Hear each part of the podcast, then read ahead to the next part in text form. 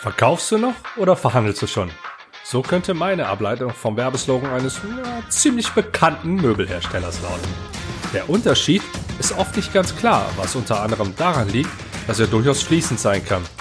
Wenn du diese Episode gehört hast, wird es ein wenig klarer für dich sein, denn die Antwort auf diese Frage gebe ich dir hier im PRM-Podcast Besser verhandeln.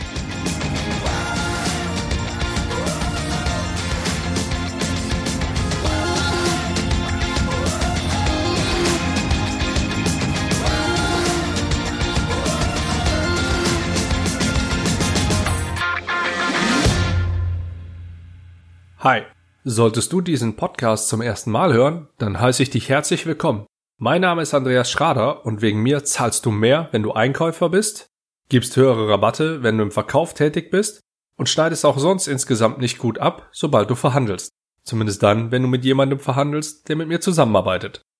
Dafür muss dein Gegenüber mich nicht mal zwingend als Berater engagiert haben, er kann auch durchaus an einem Einzelcoaching oder einem Workshop mit mir teilgenommen haben. Dieser Podcast hier ist allerdings schon mal ein Schritt in die richtige Richtung. Denn wenn du auch nur einen meiner Tipps oder den von einem meiner Interviewgäste in deine Verhandlung einbaust, dann wirst du mit Sicherheit besser verhandeln. Gerade in meinen Coachings werde ich häufig mit einer Frage konfrontiert, die ziemlich eindeutig ist. Wie unterscheidet sich Verkaufen von Verhandeln? Ob diese Frage in meinen Augen berechtigt oder fehl am Platz ist, beantworte ich allerdings später. Das Erste, was in der heutigen Zeit nahezu jeder macht, der etwas nicht weiß, er fragt Alexa, Siri, Google oder irgendwie eine andere Form des ach so schlauen Internets. Es bietet viele verschiedene Definitionen, die auch allesamt nachvollziehbar und sehr wahrscheinlich auch richtig sind. Nur hilft das häufig in der Praxis nicht weiter. Was in der Praxis ein wenig weiterhelfen kann, ist die Unterscheidung zwischen zwei Dingen, dem Prozess an sich und dem Gespräch. Sicherlich hast du schon mal etwas von USP, der Unique Selling Proposition, also dem Alleinstellungsmerkmal gehört, richtig? Im Verkaufsprozess ist das nämlich ein entscheidender Faktor, denn hier wird ein besonderer Nutzen argumentiert, um dir gegenüber von einer Dienstleistung oder einem Produkt zu überzeugen. Im Verkaufsgespräch werden die Kosten dem Nutzen gegenübergestellt und es wird argumentiert. Das Gespräch ist ein einzelner Teil im Rahmen dieses gesamten Verkaufsprozesses. Bei einer Verhandlung ist ein Konflikt gegeben. Und das ist dabei auch der große Unterschied. Die Parteien sind voneinander abhängig. Wenn du eine Verhandlung also professionell führst, dann argumentierst du nicht. Und sollte dir das bei deinem Gegenüber auffallen, dann ist das übrigens ein sehr gutes Indiz dafür, dass du es mit einem geschulten Profi zu tun hast. Also, Learning Nummer 1 an dieser Stelle, in einem Verkaufsgespräch argumentierst du und platzierst du einen USP. In einer Verhandlung forderst du stattdessen und befindest dich in einem Konflikt. Ein weiteres klares Zeichen dafür, dass du dich in einer Verhandlungssituation befindest, ist die Tatsache, dass du dich nicht mehr mit der Fachabteilung, sondern dem Einkauf unterhältst. Es kommt natürlich darauf an, wie groß bzw. wie das Unternehmen auf der gegenüberliegenden Seite insgesamt aufgestellt ist. Solltest du bisher mit einer Fachabteilung gesprochen haben und stehst plötzlich dem Einkauf gegenüber, dann geht es in der Situation nur noch ausschließlich um die Konditionen. Der Einkauf hat die Aufgabe, das Produkt zum möglichst günstigsten Preis zu beschaffen. Wenn du dir also mit der Fachabteilung einig bist und du danach eine Extrarunde mit dem Einkauf drehst, dann ist das eine klassische Verhandlung. Solltest du als Verkäufer in dieser Situation sein, dann nutze deine Forderung und verzichte in diesem Moment auf die Argumente. Also wenn du jetzt einen Kunden hast, auf den diese Vorgehensweise zutrifft, dann gibt es noch eine weitere Sache, die du beachten solltest. Versuche nicht, die Einkaufsabteilung an dieser Stelle zu übergehen. Wenn du deine Vertriebshausaufgaben richtig gemacht hast, dann hast du bereits im Vorfeld mit dem Entscheider gesprochen und du bist dir mit ihm einig. Wenn das der Fall ist, dann ist die Verhandlung mit dem Einkauf eine leichte Übung, wenn auch eventuell anstrengend. Sehe es dann als das an, was es für dich ist, ein Spiel, und lass dich bloß nicht verrückt machen. Liebe Einkäufer, an dieser Stelle, bitte seht mir es nach, dass ich hier Ratschläge für die Vertriebler bzw. eher diejenigen gebe, die etwas verkaufen. Dieser Fokus liegt in der heutigen Episode einfach in der Natur der Frage und das ist mit Sicherheit nicht persönlich gemeint. Aber nochmal zurück zur Verhandlung mit dem Einkauf.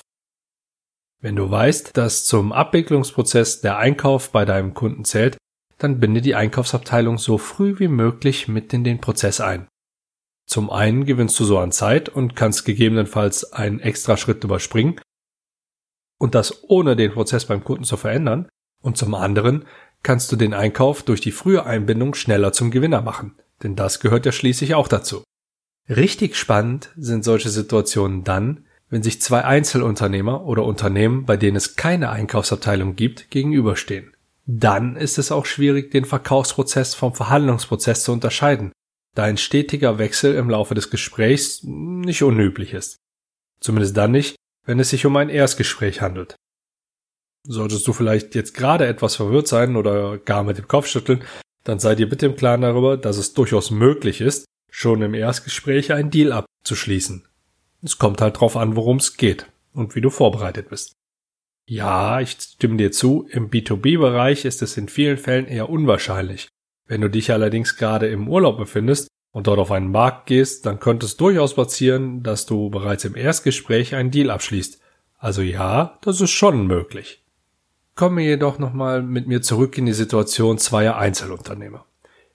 Klar solltest du im Verkaufsgespräch den USP sowie den gesamten Nutzen darstellen. Doch zu einer professionellen Vorbereitung für ein solches Gespräch gehören auch immer Ziele und Forderungen.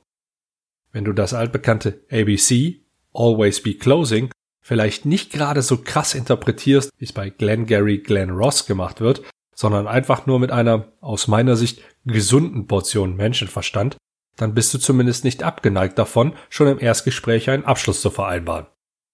Und genau so rate ich dir dazu, ständig verhandlungsbereit zu sein. Bist du es nicht, kann dich das, und da spreche ich leider aus Erfahrung, bares Geld kosten. Bevor ich nun zusammenfasse, welche Ratschläge du in dieser Folge mitnehmen kannst, möchte ich nochmal kurz auf die ursprüngliche Frage eingehen, denn ich bin dir ja noch eine Antwort schuldig. Zwar kann ich die eigentliche Motivation hinter der Frage verstehen, jedoch stelle ich stark in Frage, wie dich das in einer Verhandlung weiterbringen soll. Du sagst dir doch nicht, so, jetzt habe ich den Verkaufsprozess abgeschlossen, jetzt wird verhandelt. Oder doch? Wenn du nicht gerade so aufgestellt bist, beziehungsweise dein Unternehmen jetzt nicht gerade so aufgestellt sind wie EY, BASF oder Amazon, die eigene Negotiation Units haben, dann ist diese Frage maximal etwas für einen Smalltalk und dann schon für einen sehr, sehr tief vergreifenden oder den Smalltalk mit einem Verkaufs- oder Verhandlungscoach. Entschuldige, wenn ich dir vielleicht irgendwie zu nahe getreten bin. Doch diese Frage ist in meinen Augen genauso ineffizient, wie die Tatsache, noch weiter über deren Sinn zu sprechen. Was für mich an dieser Stelle entscheidend ist, ist eine andere Tatsache. Sowohl Verkaufen als auch Verhandeln sind sehr ähnlich in meinen Augen. Für den Verkauf als auch für die Verhandlung spielt die Vorbereitung eine sehr große Rolle. Ebenso wirst du, wenn du strukturiert und professionell vorgehst und dich nicht ausschließlich von deinem Bauchgefühl leiten lässt, in beiden Fällen erfolgreich sein. Verkaufen kann, genauso wie Verhandeln, gelernt werden. Talent oder Geschick spielen da eher eine untergeordnete Rolle. Außerdem gibt es, und damit erzähle ich nun sicher nichts Neues, sehr viele Elemente, ankern und zusammenfassen zum Beispiel, die sowohl in dem einen als auch in dem anderen Prozess ihre Anwendung finden. Natürlich in unterschiedlicher Ausprägung, aber dennoch sind sie identisch. Okay, genug Emotionen an dieser Stelle. Lass mich nochmal schnell zusammenfassen, was für deine nächste Verhandlung hilfreich ist. Verhandeln ist eine Kunst, die erlernt werden kann. Fordere, anstatt zu argumentieren. Erstelle schon während des Verkaufsprozesses Forderungen sowie Minimal- und Maximalziele für deine Verhandlung. Respektiere den Beschaffungsprozess deines Gegenübers, zumindest die involvierten Parteien, und binde kritische Parteien so früh wie möglich mit in den Prozess ein.